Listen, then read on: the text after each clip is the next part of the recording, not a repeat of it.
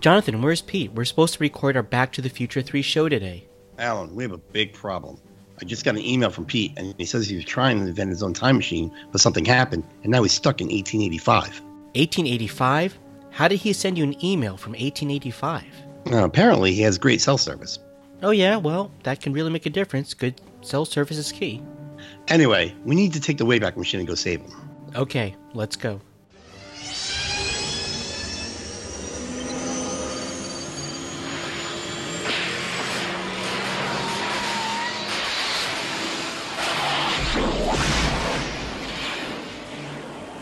There he is.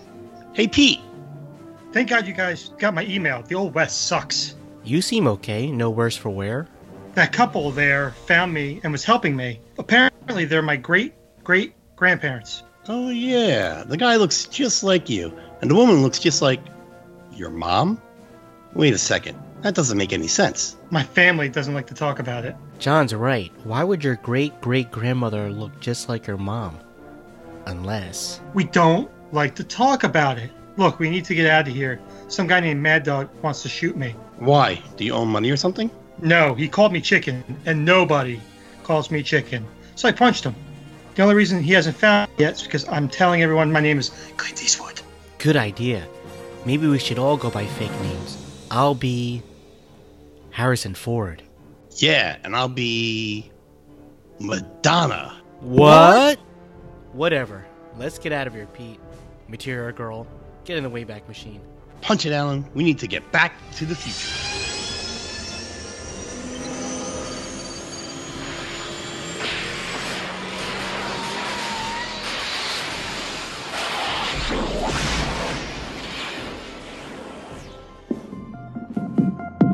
Hello.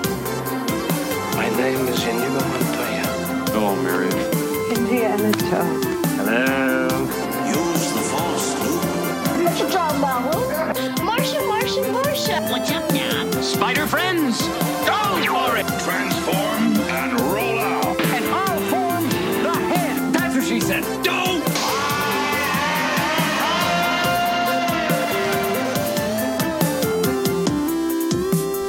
Hey, this is Jonathan.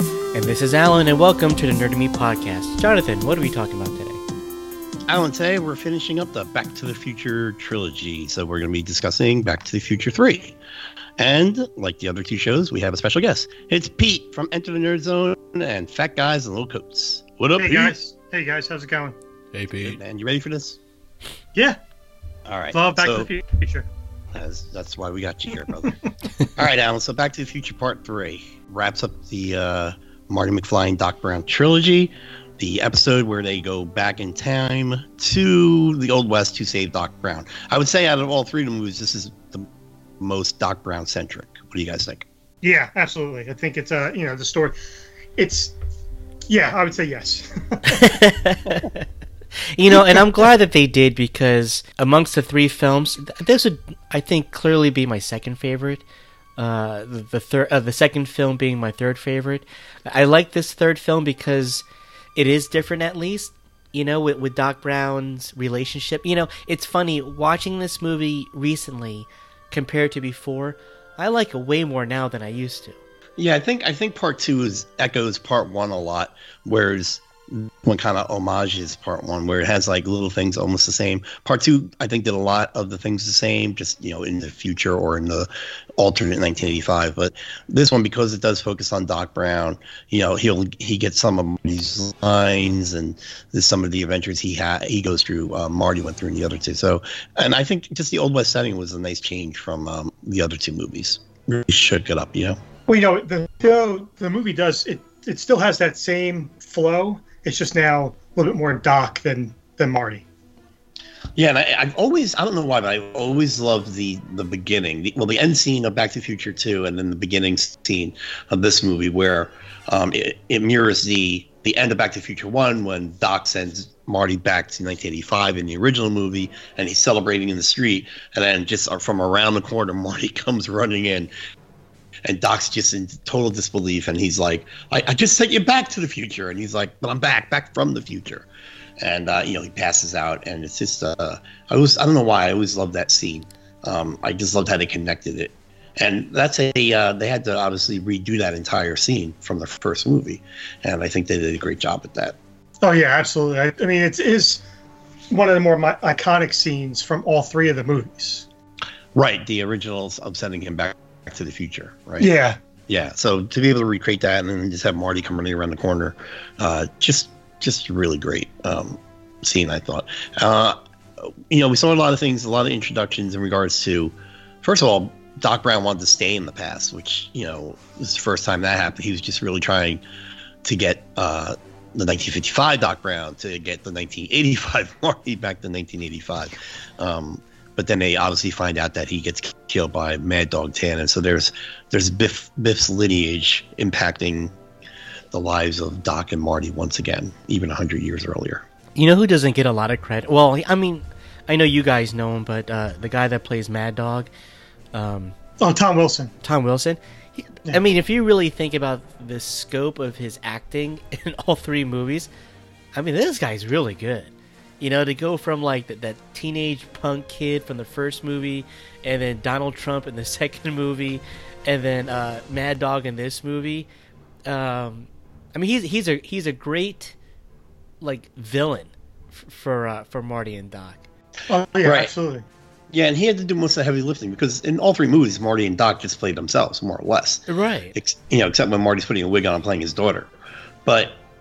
Yeah, you're right. He had to play pretty much three different people.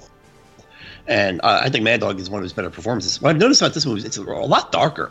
I mean, Marty almost literally gets hung in the beginning. You know, Buford is known for killing people. I mean, Biff was a bully. But now, you know, you're talking about actively killing people. And I think there's a cut scene, Pete, correct me if I'm wrong, but is there a cut scene where he kills the sheriff who was played by... the bald teacher. Yeah, there is. I've only seen it once, but there is. And again, like you said, it's dark. You don't see.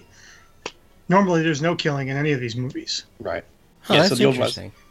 It was a lot darker than you know. But I like the Mad Dog character more than any of the other ones. I swear, when spoiler alert. When that dog shoots Marty at the end of the movie and he's just like kind of like, what's up? You know, like he's like bowing and stuff. I still laugh at that scene every single time. It's so Biff, you know, he's so full of something. He's like, yeah, thank you very much. And he's just like bowing and no. Well, I mean he's like the classic. He's just a scumbag because he even tells Doc, you know, you better watch your back because you're going to get a bullet in it. And, you know, in 1885, it wasn't the manliest thing to shoot people in the back. Right. not that it's any manlier in 2019 either. But he brags about it. And they're like, it's like, I'm going to kill you tomorrow. It's like, well, you know, we can't, Buford. We're robbing the bank tomorrow. It's like, oh, all right. They're like, they're just openly talking about the crimes they're going to commit. And they just don't care. So you're right. I think Tom Wilson does a great job in this movie. And I think Pete at the Q&A he said this is his favorite one in the film, right? Yeah, he did say that. He loves this one because it was different, like we're talking about. It's a different setting, you know, not so, you know, it's I think he just liked the makeup of Mad Dog. Right, and I think he's a fan of the old westerns, and he got to hang out with the three old guys that sit in the bar and make comments. They're like well-known old West actors, and he was really, you know, he really enjoyed hanging out with them and hearing their stories about, you know, being on the film sets with like John Wayne and Henry Fonda and stuff like that. I only remember that one guy from the Hubba Bubba commercials. Yeah. No, all three of them are. I don't watch a lot of old westerns, but all three of them were really, really popular, and maybe even the bartender too. I think were all very popular.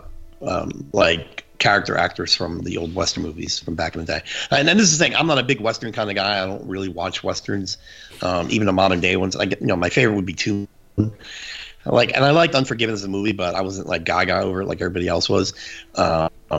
So I really enjoyed this movie. I don't know if you could consider it a Western, but they do lean more heavily on the Western aspect of it than they do the science and the sci-fi parts of the movie. You know, it's in there, but it's not the main thing.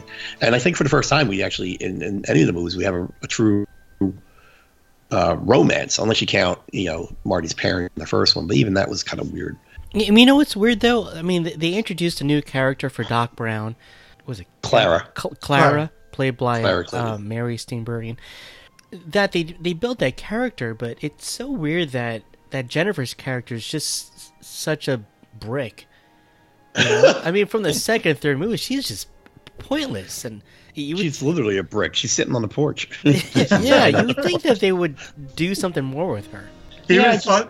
You would have thought. I guess the way that they kick her out of that because they have to find a way to keep Leia Thompson in, I guess, and that's why she's not the husband of the Marty. What's his name? Seamus McFly. So I guess that's they want Leia Thompson. They want Elizabeth Shue. Yeah, that makes sense. Well, that's what causes a problem too, is because now you have Marty's mother looking like his great-great-grandmother, which doesn't make sense if the bloodline is through Seamus. Right. But that's a whole nother story. No one said this is reality. Well, they did it just so they wanted to keep the scene, and they go, "Mom, is that you?" Right. Yeah, exactly. They just did it for that scene, so they had to keep it somehow. But you introduced Mary Steenburgen, who plays Clara Clayton, the teacher, and just a little pieces of things that they threw in there, like it was supposed to be Clayton Ravine because she was supposed to die in the ravine, and Doc Brown saves her. And then the best part is they renamed it Eastwood Ravine because it's just assumed that he stole the train, him and Doc stole the train, and they died when the train went over the cliff. So that was funny, but I just think just rewatching that, I rewatched the movie recently, and that whole last scene from when they steal the train on is so exciting, it's so thrilling, and the music is fantastic. And I don't know if we've talked about the music in any of the other shows we did regarding it, but is it Hans Zimmer, Pete? Do you know that did the soundtrack? Silvestri. So was it Silvestri? Yeah, I was gonna say Mark Silvestri. He's a comic book guy. It's just a really. I mean, you got the opening theme, but if you watch the scene with the train from when they steal it to the end of that scene, that music really helps convey the urgency and the thrills in that scene.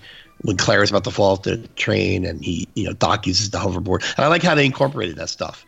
Because they're in 1885, there's a hoverboard there, and there's other stuff from the past there. From the future there, and they were able to kind of incorporate it. And it's the music really helps sell this movie, I think. And there's a lot of this is probably the best of the three endings, though. Like this scene per se. Yeah, I would definitely put it up there with the end of part one. First one's good. Yeah. Yeah, there's a lot of tension in that one. Yeah. Yeah, I would definitely put it on. It's close. I think it's close with part one and part three. But it's definitely awesome. Just the whole train thing was pretty cool, too. And I think what's great about this movie is Doc, of course, he invented the time machine, which is probably all you need to do to prove your science acumen. But he really gets to show off how much of a scientist he is in this movie. Oh, yeah. That's crazy. Even for 1990, I thought the special effects were pretty good. Like, my daughter walked in when I was watching this movie, and I'm like, "Hey, look, check this out. They're both Michael J. Fox." She's like, "What?" Because they pulled it pretty well. I mean, it looks really, really good. I mean, they're it's hard to really find the seams between both with the same actor filming two scenes and stuff, but. It looks pretty good, and really for the movie, I don't think we really got a whole bunch of special effects either, which I think it made it a little bit better because part two, I think there was a lot of special effects obviously to convey the future, but I think this one held better or looks better. I think. Yeah, well, the thing is, a lot of it was practical effects. I was watching the train scene again, and I'm like, did they really throw a life-size locomotive off a cliff? Like, I don't know if that was done with miniatures or if they actually did that. Yeah, but they did build. So? Yeah, they made a model for the train scene, but they actually did build like a physical train. Right. For them. Well, they had to. Sick. Yeah. Yeah, that's so awesome. Yeah. Thing's a beast. Well, I mean, if it is a model, that's amazing because it looks like they threw a real huge train off a cliff. Well, I mean, it's the same guys that worked with Lucas on Star Wars. So I mean. They're using probably the same. Yeah, I believe so. And they're using the same thing because obviously you don't have spaceships, but they're using models. So I'm pretty sure they were doing the same type of. I don't know what the word is. Animation to portray this train falling over the side. Mm. Yeah, it was good. And just the stunt work itself, like when they're dragging Marty by the neck on a rope, and just all the horse riding and stuff like that. A lot of it was really impressive. So I honestly, I'd like to talk to. I wish I'd asked more Back to Future 3 questions to Tom Wilson when we were at his Q&A. Well, we may see him in. You know, why do you think this movie doesn't get as much love as the first one? I mean, this is, again, watching this movie again, this is a solid movie. I mean, a lot better than I remember it. Yeah, you know, that's a good question. I don't know why. I don't know why it doesn't. Two gets its love because of that hoverboard thing. I mean, that's a memorable item. That's, yeah, the thing. And obviously, the first one's great, but I thought the third was, like I said, it's a lot better than I remember it. So, well, here's why. Okay, so I think the second one gets more because, you know, at the time, oh, what's the future really going to look like? And we have something to look forward to see, oh, when we get to 2015, we see what the differences are. Where 1885, we already know it's going. You know, we already know what happened then. Like, we know the Old West. And I think it's a little exaggerated, obviously, in this movie, but I think that's probably doesn't get as big of a step up as the second one does. Oh, yeah, that's possible. So I just think, as time goes on, I think you're right, Alan. I think the more you watch it, or if you take a break from it and watch it a couple of years later, I think it's really a much better movie than maybe our first or second impressions were of it. I mean, I always liked it. A lot of people kind of didn't like too. I think this is up there with the original Star Wars and Lord of the Rings trilogies, as where all three movies are almost flawless, where I could sit and watch all three in a row if I needed to, if I felt like I wanted to. There's not one for me. There's not any moment in any of the three movies where I'm not engrossed in what's going on. So for top three, like, the original trilogy will always be my number one trilogy, but you know, number two, it's really a toss up between Lord of the Rings and this one. And it's hard to make three good movies. You know, look at, you know, The Godfather couldn't do it. We could, you know, there's a bunch of other stuff we could say 1, 2 were good, and 3 was like, eh. Jaws, you know, Hangover. Well, 2 was pretty bad too. Jaws, yeah, Jaws 1 and 2 were good. So you know, kudos to them. And I think that's part of the reason why they don't want to go back and do a 4. And even though I think, Pete, you and I had this conversation, like, do we as big fans want a 4? Like, part of us, yeah, we want a 4, but I think we know that it would kind of diminish the whole trilogy, don't you think? Well, they were talking about a 4 with Christopher Pine and, I can't remember his name, as being, you know, Jules and Verne, yeah. Right. And I'm like, I hope not. I mean, without Michael J. Fox, without Christopher Lloyd, it's not Back to the Future.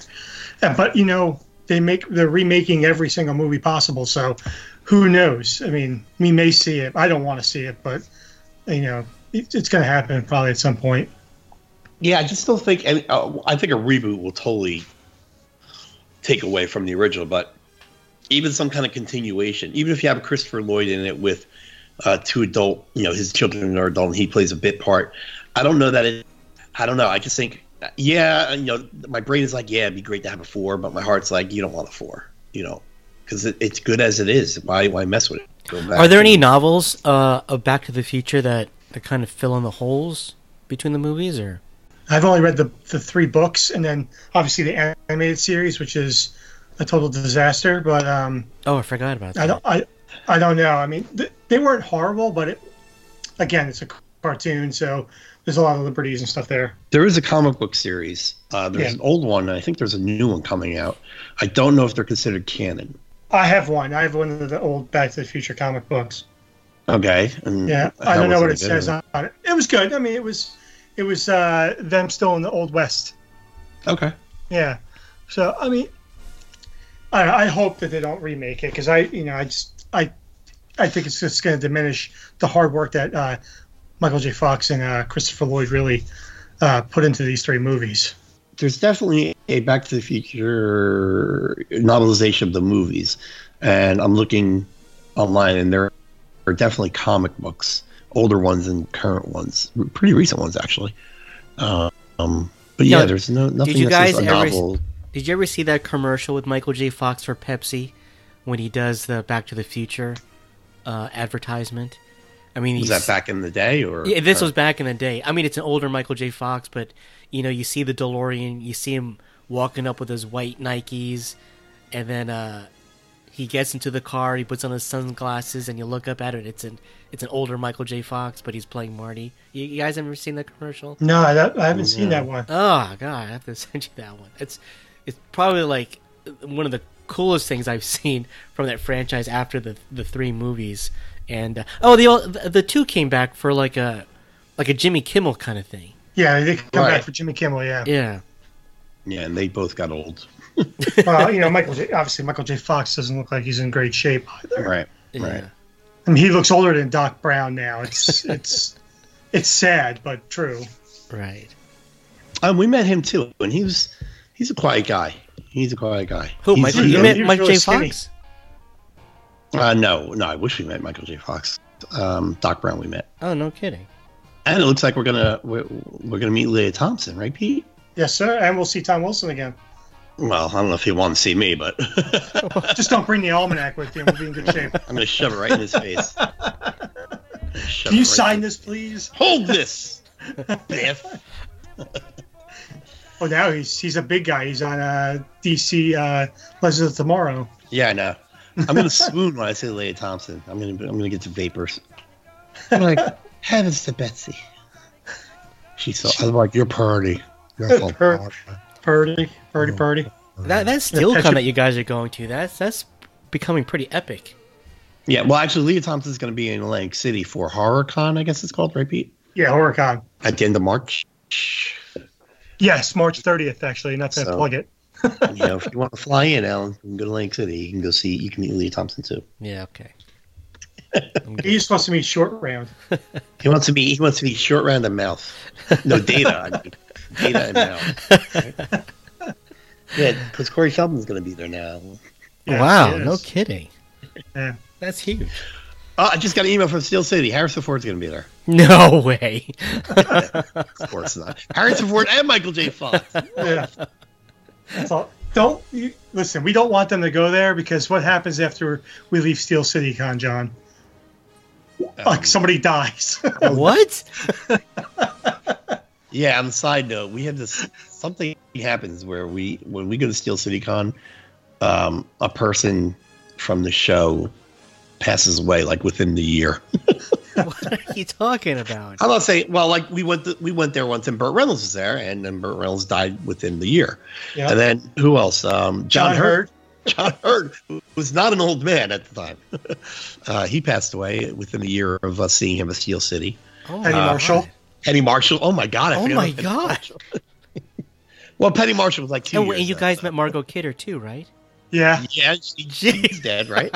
Oh boy. Martin Landau. Is he dead too? Yeah, he's dead. Oh, we heard the Grim Reapers. Wow. Oh my God! We'll blame it on the other guy that comes with us. How's that sound? Yeah, right. Because Lamar's still alive, and we met him when the other guy wasn't with us. That's right. He's still alive. Oh my God, that's horrible. God. We're gonna have to sit down and actually make a list of people that have died that we saw at Steel City. Yes, because we met the Emperor, and I don't want that to happen to him. Did we meet the Emperor? Yeah. I don't know if I was there for that one, dude. Oh, you aren't there. Sorry. Dang it. I met the Emperor. Anyways, this is a Back to the Future. Did we say good? Did you see this movie multiple times in the theater? Yes. Oh. Pete, what's the number? Wait, let's go. Wait, Alan, let's guess. Okay. So his number one was like 15 times, I think, right? 18. 18. Jeez. And number two was way lower. It was like 6 or 7, I think. That's correct. So I'm going to say 3, Alan. I'm going to say 5. I'm going to say 3. And the winner is John, 6. Wow. Dude. Remember, they came out about 6 months apart from each other. Oh, was it just 6 months? I thought it was like a whole year. It was kind of like it was 6 months. Because at the end of the second one, they have the preview for the third one. Oh, that's right. Yeah. And then you pop right into the third one 6 months later. I believe it was like November and May that they were released. Wow. So the first time I saw it, my father took me. And after that, I wanted to enjoy it, so I saw it a couple of times. Oh my God. All right, look, this isn't therapy. Work out your shit somewhere else. Oh, sorry. Leave that. Language. Yeah, that's amazing because I to this day, as much as I love Infinity War, I only saw it 4 times in the theater. So the fact that you've seen all 3 Back to the Futures more than that in the theater is amazing to me. Well, yeah, you know, and think about it. I used to count how many times I used to watch the first one, and I lost count at 180-something. So, you know, I watched that all the time. Anytime it's on, it's one of these movies, all 3 of them. If it's on, I turn to it. I don't care if I'm watching, unless it's the Raiders or the Yankees, I'm watching it. Unless it's the Raiders or the Yankees. That's so funny. Anywho. Oh, this crazy. Is my Star Wars. You got Star Wars. Yeah. Respect, bro. Respect. This movie, the third one, only made, I mean, not only, but it made $244 million. And the second one made $332 million. Well, I think people were so anticipating of the second one, and I guess a lot of people got let down from the second one, to be perfectly honest, which I think threw off the third numbers. Yeah, I think the second one really, people didn't like the biggest complaints I hear about the second one is the people got confused with the going back and forth and the alternate time. See, we're comic book readers, so we've been trained to understand like multiple universes and like how how time can change and alternate realities. I think the layman, they don't get that kind of stuff. So even with Doc Brown explaining the alternate 1985, I think it threw some people off. Right. Yeah. Huh. Yeah, you either love it or hate it. I mean, that's how that second movie is. I mean, the first one, obviously, if you don't love it, obviously, then you're a fool. But. They probably should have waited at least a whole year in between films, don't you think? I mean, 6 months is quick. I mean, look what's happening with Star Wars. There's a little bit of a saturation, and it's affected their money. Well, honestly, I think Michael J. Fox is getting worse and worse. Maybe they thought, because he's an older guy, they want to film him both at the same time, and maybe saving money as well. I don't know. Yeah, I think this is the first. Those 2 movies, I think, were the first ones I remember hearing about movies being filmed back to back. Now, I think Superman 1 and 2 were filmed back to back, right, Alan? They were unintentionally, but yeah. Oh, okay. So, but this is the first one I remember. Now I was like, oh, that's cool, making 2 movies at once. Yeah. Because there was like a 4. What was it? What was the gap between 1 and 2? 3 or 4 years, Pete? Well, yeah, 85 to 90. 89, 90, yeah. Okay, so about 4 years between 1 and 2, and then like 6 months between 2 and 3. So the first one came out in 85, but they filmed it in 84. So you figure they started filming in 89, 90, and then they did these 2 movies. And I think they probably would have been best off doing them individually, but we might have a little bit better of a storyline. But like I said, I love them the way they are. I read all the time about how people are debunking the whole time traveling thing. Who cares? It's a movie. Just watch the movie. Exactly. Yeah. Yeah. And it's funny. All right. So these are like little nitpicks, not huge things. First thing I say is this: if Marty went back, you remember Doc had a suitcase of money from different time periods. Yeah. Yes. All Marty had to do was go back in time with $80 and hand it to Buford in the beginning of the movie, and everything would have been solved. They just pay the guy, right? Secondly, how does Doc make Mr. Fusion run the time circuits and the flux capacitor, but not the engine? So that running out of gas causes huge problem. True. Stop nitpicking. That's right. This is my 30th time watching it. You're gonna notice some flaws. That's all I'm saying. Like you do in every movie, obviously. I still love it though. But I just say it was so funny. I was sitting there because Doc even says it. He even says when he finds out he gets killed when they're back in the barn. After he saves Marty from being hung, he says, I should have just paid him his $80. I was like, yeah, you dummy, you should have just paid him his $80. No, we're going to get out of here. We're going to put the time machine with horses. Let's go. We have to have some convoluted plan. We're going to slide it down a hill. All right, here's another thing. When they hook the machine up to like 5 horses or 9 horses, whatever, and they're not going that fast, the Doc Brown says even the fastest animal only goes 45 miles per hour. I'm like, so why'd you waste all the time hooking up 9 horses if you knew they weren't going to get it? He needs like 500 horses to get it. He's saying as a scientist, he's not very he's not doing the scientific method too well. Not a lot of great writing going on there. Still love the movie, though. I just absolutely. That guy for a minute. Well, the best scene of this movie is when Marty sees the tombstone with his name, like his name on it, or like he sees a tombstone that, you know, that they originally see Doc Brown's name on there, and he goes, "Great Scott," and then he says, "Great Scott," and then Doc says, "Well, this is heavy." You remember that scene? Yeah, that's probably the best of all the scenes right there. When they trade lines. They trade lines. Yeah. Well, I think that's all part of this being a Doc Brown movie. You know, he's the one that they have to rescue him and get back in time and stuff.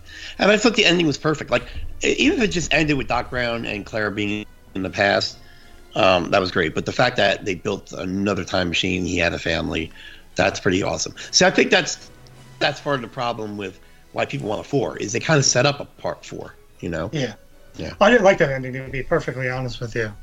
Really? Yeah, I wasn't a big fan of the train. If it lands, you know, then it starts to fly. That's why I'm like, okay, this is ridiculous. Oh, now that's ridiculous. That's beyond the realm of. That's absurd. Absurd. Well, if you want to take the train and go again, by all means, do it. But to go flying like it's like a rocket is kind of okay. I mean, so that's I retrofitted it. That's right. That's it. A hover conversion. Come on, Pete. That's right. Where they're going, they don't need roads or rails. That's apparently. That's what Pete lost it in the theater. I can't. I'm done with this. I walked out. As soon as I saw the credits, I was done. Most ridiculous thing I've ever seen, a flying train. I can't believe this. This series is so grounded in reality. Then they do that. That's right. 1.21 gigawatts miles. First of all, I'm pretty sure. What's the girlfriend's name? Jennifer. Lorraine. Jennifer. I'm pretty sure Jennifer would have disintegrated into the time screen, instead of the world changing around her when she was asleep on the porch. Yeah, it's a shame. She gets no recognition in this third movie, and she wears the same clothes in three movies. Oh my God! When I watched that last night, she reminded me of that. What's that actress? McCarthy? Yeah, Megan McCarthy. Is that her name? Melissa McCarthy. Melissa McCarthy, yeah. Oh, that's right. Yeah, watch her again. I was like, what the hell? Why? Because of what she's wearing? Her wig is horrible. Well, they spent more money on a flying train than hair wigs. Are you saying Luke she was wearing a wig? If it wasn't a wig, that's a bad hairstyle. Especially for the 80s. I know, right? It was the 80s. Everybody had big hair. She was too busy doing other movies, so she had to dye her hair blonde and probably put a wig on there. She was too busy cheating on Johnny and Daniel. Damn her. With the guy from college. How dare she? So yeah, and I mean, the inclusion of Mary Steenburgen was nice. I like that whole little subplot. I could have done without ZZ Top being at the fair, but whatever. Oh, why? ZZ Top's great. Well, look, you had Huey Lewis in the first one. You had ZZ Top in the third one. Was there? Oh, you had Flea in the second one, right? And the third one. Flea was in the third one, too. Yeah, that's true. Get it, Needles. I'm in. That's right. McFry! I love the ZZ Top scene. I like the whole carnival scene. I guess what got taken, not as big as the other scene. Because, the first two movies, you had that scene where Marty's, on the skateboard and they're chasing them.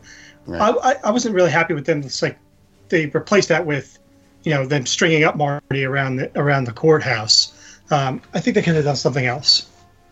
Well, I think that was part of just letting everybody know just how much of a POS Biff Buford was. Yeah. And and I kind of like that, because then you realize that. Marty, because Marty was always the guy with all the answers, and he was the cool kid that could get away with stuff and could outsmart the bully. But in this one, he is, he kind of gets the upper hand on him quickly, but then, next thing you know, he's got a rope around his neck and he dragged through the dirt. So, you needed Doc to save him. That's what I'm saying, And it's pretty obvious that Doc didn't really watch Westerns, because the shirt he put on him, none of the Westerns I watched, they wore a pink shirt. Yeah. Well, I think the 50s, like a lot of the singing cowboy movies, they probably dressed like that.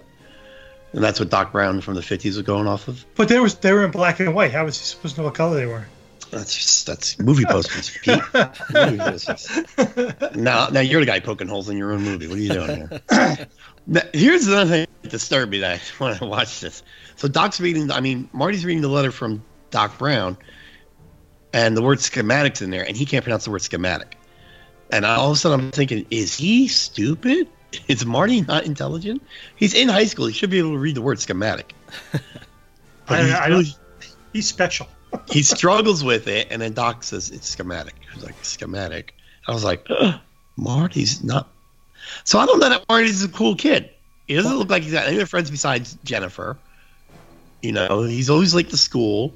He's in a band, but you never hear his bandmates, or you talk about the bandmates. And his two older siblings were losers too. So what are the odds that he wouldn't be a loser? And his parents were losers. Isn't that what you're supposed to allude to? That he is kind of like a loser? Not really a loser, but a loner. Because he hangs out with Doc Brown. Like, he doesn't have any friends, and in the first movie, that's his like you said, his siblings aren't really much. Well, I never thought. I always assumed he was supposed to be like a cool kid because he could skateboard and he was able to he would stand up to the bullies and stuff like that. But maybe you're right. Maybe they were trying to get across that he wasn't, maybe not the coolest kid, but maybe not a loser, but definitely not the coolest kid.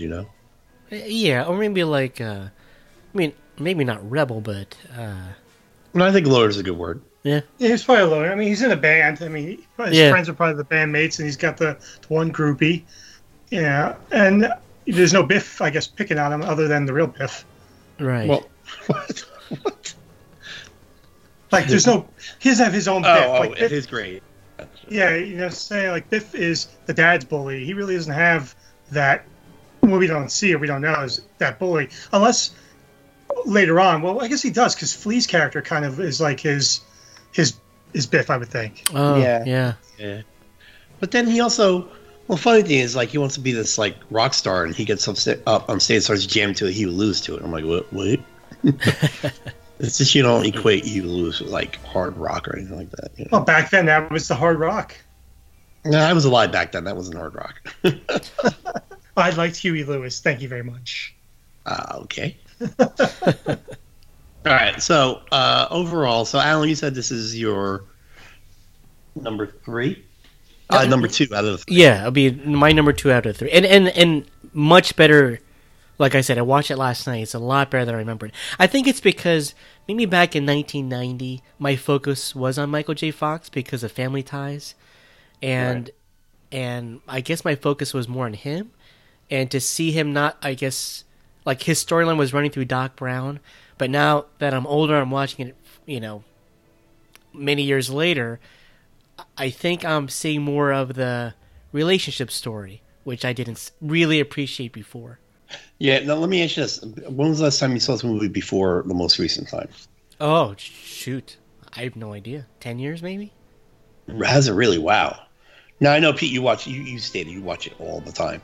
Yeah. I would say I'd probably see these movies at least once a year. I'll watch all 3 movies at some point. And I did rewatch 3. This morning, actually, just so I could be ready for the show. So they're definitely rewatchable, and I think 3 is a lot more enjoyable than people get it credit for. Oh, absolutely! And remember, what was it, the 30th anniversary? They re-released them to the theaters. Oh yeah, that's right. And we saw one. Well, I saw the first one and the second. What happened with that? The fire alarm, right? Yeah. Well, I saw the 25th anniversary one by myself because I know I gave you the poster, right? Yeah. Yeah, I saw the first one. That was just so much fun. And then we were supposed to see all 3 in a row? Yeah. Is that what and we saw one, right? We saw the first one, and I think the third one. Well, the second one, the fire alarm went off for. That's right. They canceled the showing for all 3 of them, right? That's correct. Yeah, that's correct. So, I never got to see 3 again in the theater. I wonder if there'll be a 35th. Are we past that yet? No. I know that the $2 theater, quote unquote, says you see them. They release it every year, the first one, so I go see it then. So you gotta let me know next time. I'll come down and see them again. I will. They do it every year, you said? Every year. Oh, that's for the camp kids, right? Yeah, camp kids, but I go anyway. I don't care. No, whatever. It's $2. Yeah. Alan, would you go see them again if they're in the theater by you? Oh, yeah. I was just thinking, like, I wish they did it more often, because recently they did the re-release of Superman with Christopher Reeves, and I couldn't make it to that one, but I wish they did, you know, these re-releases again. I think it'd be fun to have, like, a night out to watch these great movies. Are you kidding me? I'd love to see Indiana Jones in a theater again. Oh, my God. Have they ever released them for any anniversaries, Alan? Not that I know of. I mean, I've seen Star Wars, obviously, but not Indiana Jones. Yeah, yeah. Again, it's the most loved and hated movie franchise that I know of. Yes, it's the most. What did we say it was? It's the most loved, not given any loved movie franchise. Yeah. Well, I love the first two of those. The second one, I was okay with. Yeah, yeah, that's the same way. Yeah, and look, I love, you know, me and Alan have done all three, and we're going to do Kingdom. See, there you go. There's a franchise I should have stopped at three. Oh, yeah. And there's a franchise that I don't, you know, and I know, Alan, you love Indiana Jones, but, you know, we were talking about how Star Wars did it, Lord of the Rings did it, Godfather couldn't do it, Jaws couldn't do it. I don't know how Indy does it, because Temple of Doom is, I don't know, it's one of those movies where people are like, eh, you know, I'm still, eh. I have a greater appreciation for it since I watched it recently, but I don't know that it remains, it makes the whole trilogy strong. And then, of course, you got Kingdom, which really tanks it. But if you take, like, you know, Back to the Future 3 and look at it with The Last Crusade, and that, you see the difference from the second movie to the third movie with both of these, where the relationships are changed. Like, you see the focus of him, not with a woman per se, but more with his dad. Yeah. And you see Marty and Doc, kind of like that father-son relationship, and then throw in, you know, Doc's romance. So, I mean, I the first and second one of Back to the Future are probably, I like those probably more than the third one. But if I went to Indiana Jones, I'd say the first and the third than the second one. Yeah. Yeah, you make a good point about part three of Back to the Future. It's really, you really see the closest of Doc and Marty in this one, because it's just, because look, the first one, he goes in the future by accident and they have to get him back. The second one, they have to fix time. So the third one is really, it's a rescue mission, you know, because he was supposed to just go back to 1985, let Doc live his life in the Old West. So as he finds out Doc dies 7 days after sending the letter, he's like, no, we have to go back and save you, you know. So it's a total rescue mission. It's something he does out of friendship, and they really let that show through the movie. And I think that was really, really smart of them. Yeah. All right. So any last thoughts on Back to the Future, gentlemen? Like, really, really last thoughts, because we are done. This is it. We're done with our Back to the Future trilogy. All I want to say is, you know, thank you to you guys for letting me, you know, sit in on these three movies. Obviously, they're my favorite. But so if I ever do, you know, Indiana Jones with any of my other partners, you guys are also welcome to that. But I really do appreciate you letting me sit on these great three movies. Well, it was great having you, Pete. When we decided to do this, we were like, well, we have to. You're the biggest Back to the Future fan we know, so it kind of made sense. And, you know, Alan's like the biggest Indiana Jones fan, so it kind of makes sense to have him out. Well, and it's his show. So you could go on your show, Alan, anytime you want to. Alan, you could come on our show anytime you want. No, I really enjoyed Back to the Future 3. It's watching it last night, I was like, "Wow, this is a lot better than I remember." It's definitely worth a, like, if you've seen this movie and haven't seen it in a while, you know, pop it in. It's a solid flick. Yeah, yeah, you know, that's what I love about us doing these older movies on the podcast, because, you know, a lot of times when I'm bored, I'm flipping through my movie library. I'm like, oh well, Back to the Future 3 or whatever. I'm like, oh, I've seen that. I know what it's about. But there's always little things that you forget, and you just forget that it's an enjoyable movie. So doing these shows that made me watch, like, even Indiana Jones, even Temple of Doom, which I didn't like when I first saw it, watching it again, I had a better appreciation for it. So I was like, okay, hey, this works for me. Yeah, so I agree with that. I like that. It kind of forces me to go back and watch these movies that I think, oh yeah, I know them, I see them. I'll just be bored watching it. And I'm not bored watching them. And there's a reason they stay in our, you know, not just ours, but in pop culture, in the minds of people that are into pop culture. There's a reason Back to the Future has the following it has, and you know, all of the other movies we tend to talk about why they have those followings. So, yeah, Pete, glad you could join us, and I'm glad we decided to do this, Alan. Okay, so we have a couple new followers on Instagram. The Fast Life 707, thank you. Oh boy, Kleber Rocha Nerdy Me? Well, you know who you are. That's what I made up and sent it to you guys. And 80s Neon Arcade. Thank you for following us on Instagram. Pete, you want to plug anything? Yeah, so just listen to this show, obviously Nerdy Me, and you can find me on Enter the Nerd Zone with my partner Jay, Fat Guys with some other guy named John, and then also Conversations with Pete and Jason, a different Jason. You can find us all. Well, you can find me on the internet somewhere. Yes, and if you want to be a partner in a podcast with Pete, make sure your name begins with the letter J. Yeah, exactly. Sorry, Alan, you're out of luck. Damn it.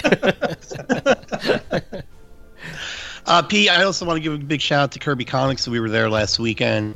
The owner, Matt, great guy, former amateur wrestler, current and forever comic book fan. Great comic shop. Alan, I talked to you about before. Old school's just about the comics. He's got a lot of graded old books. No statues, no toys, nothing like that. He's all about the comics. He's in Hanover, right, Pete? Yeah, and you're going to hear him tomorrow on one of our podcasts. We're doing an interview with him. Oh, nice. Yeah. What are you guys talking about? Comics. Comic books, great. Yeah, I mean, his Alan, this guy's knowledge on wrestling and comic books is insane. Insane. So Kirby Comics, Hanover, PA.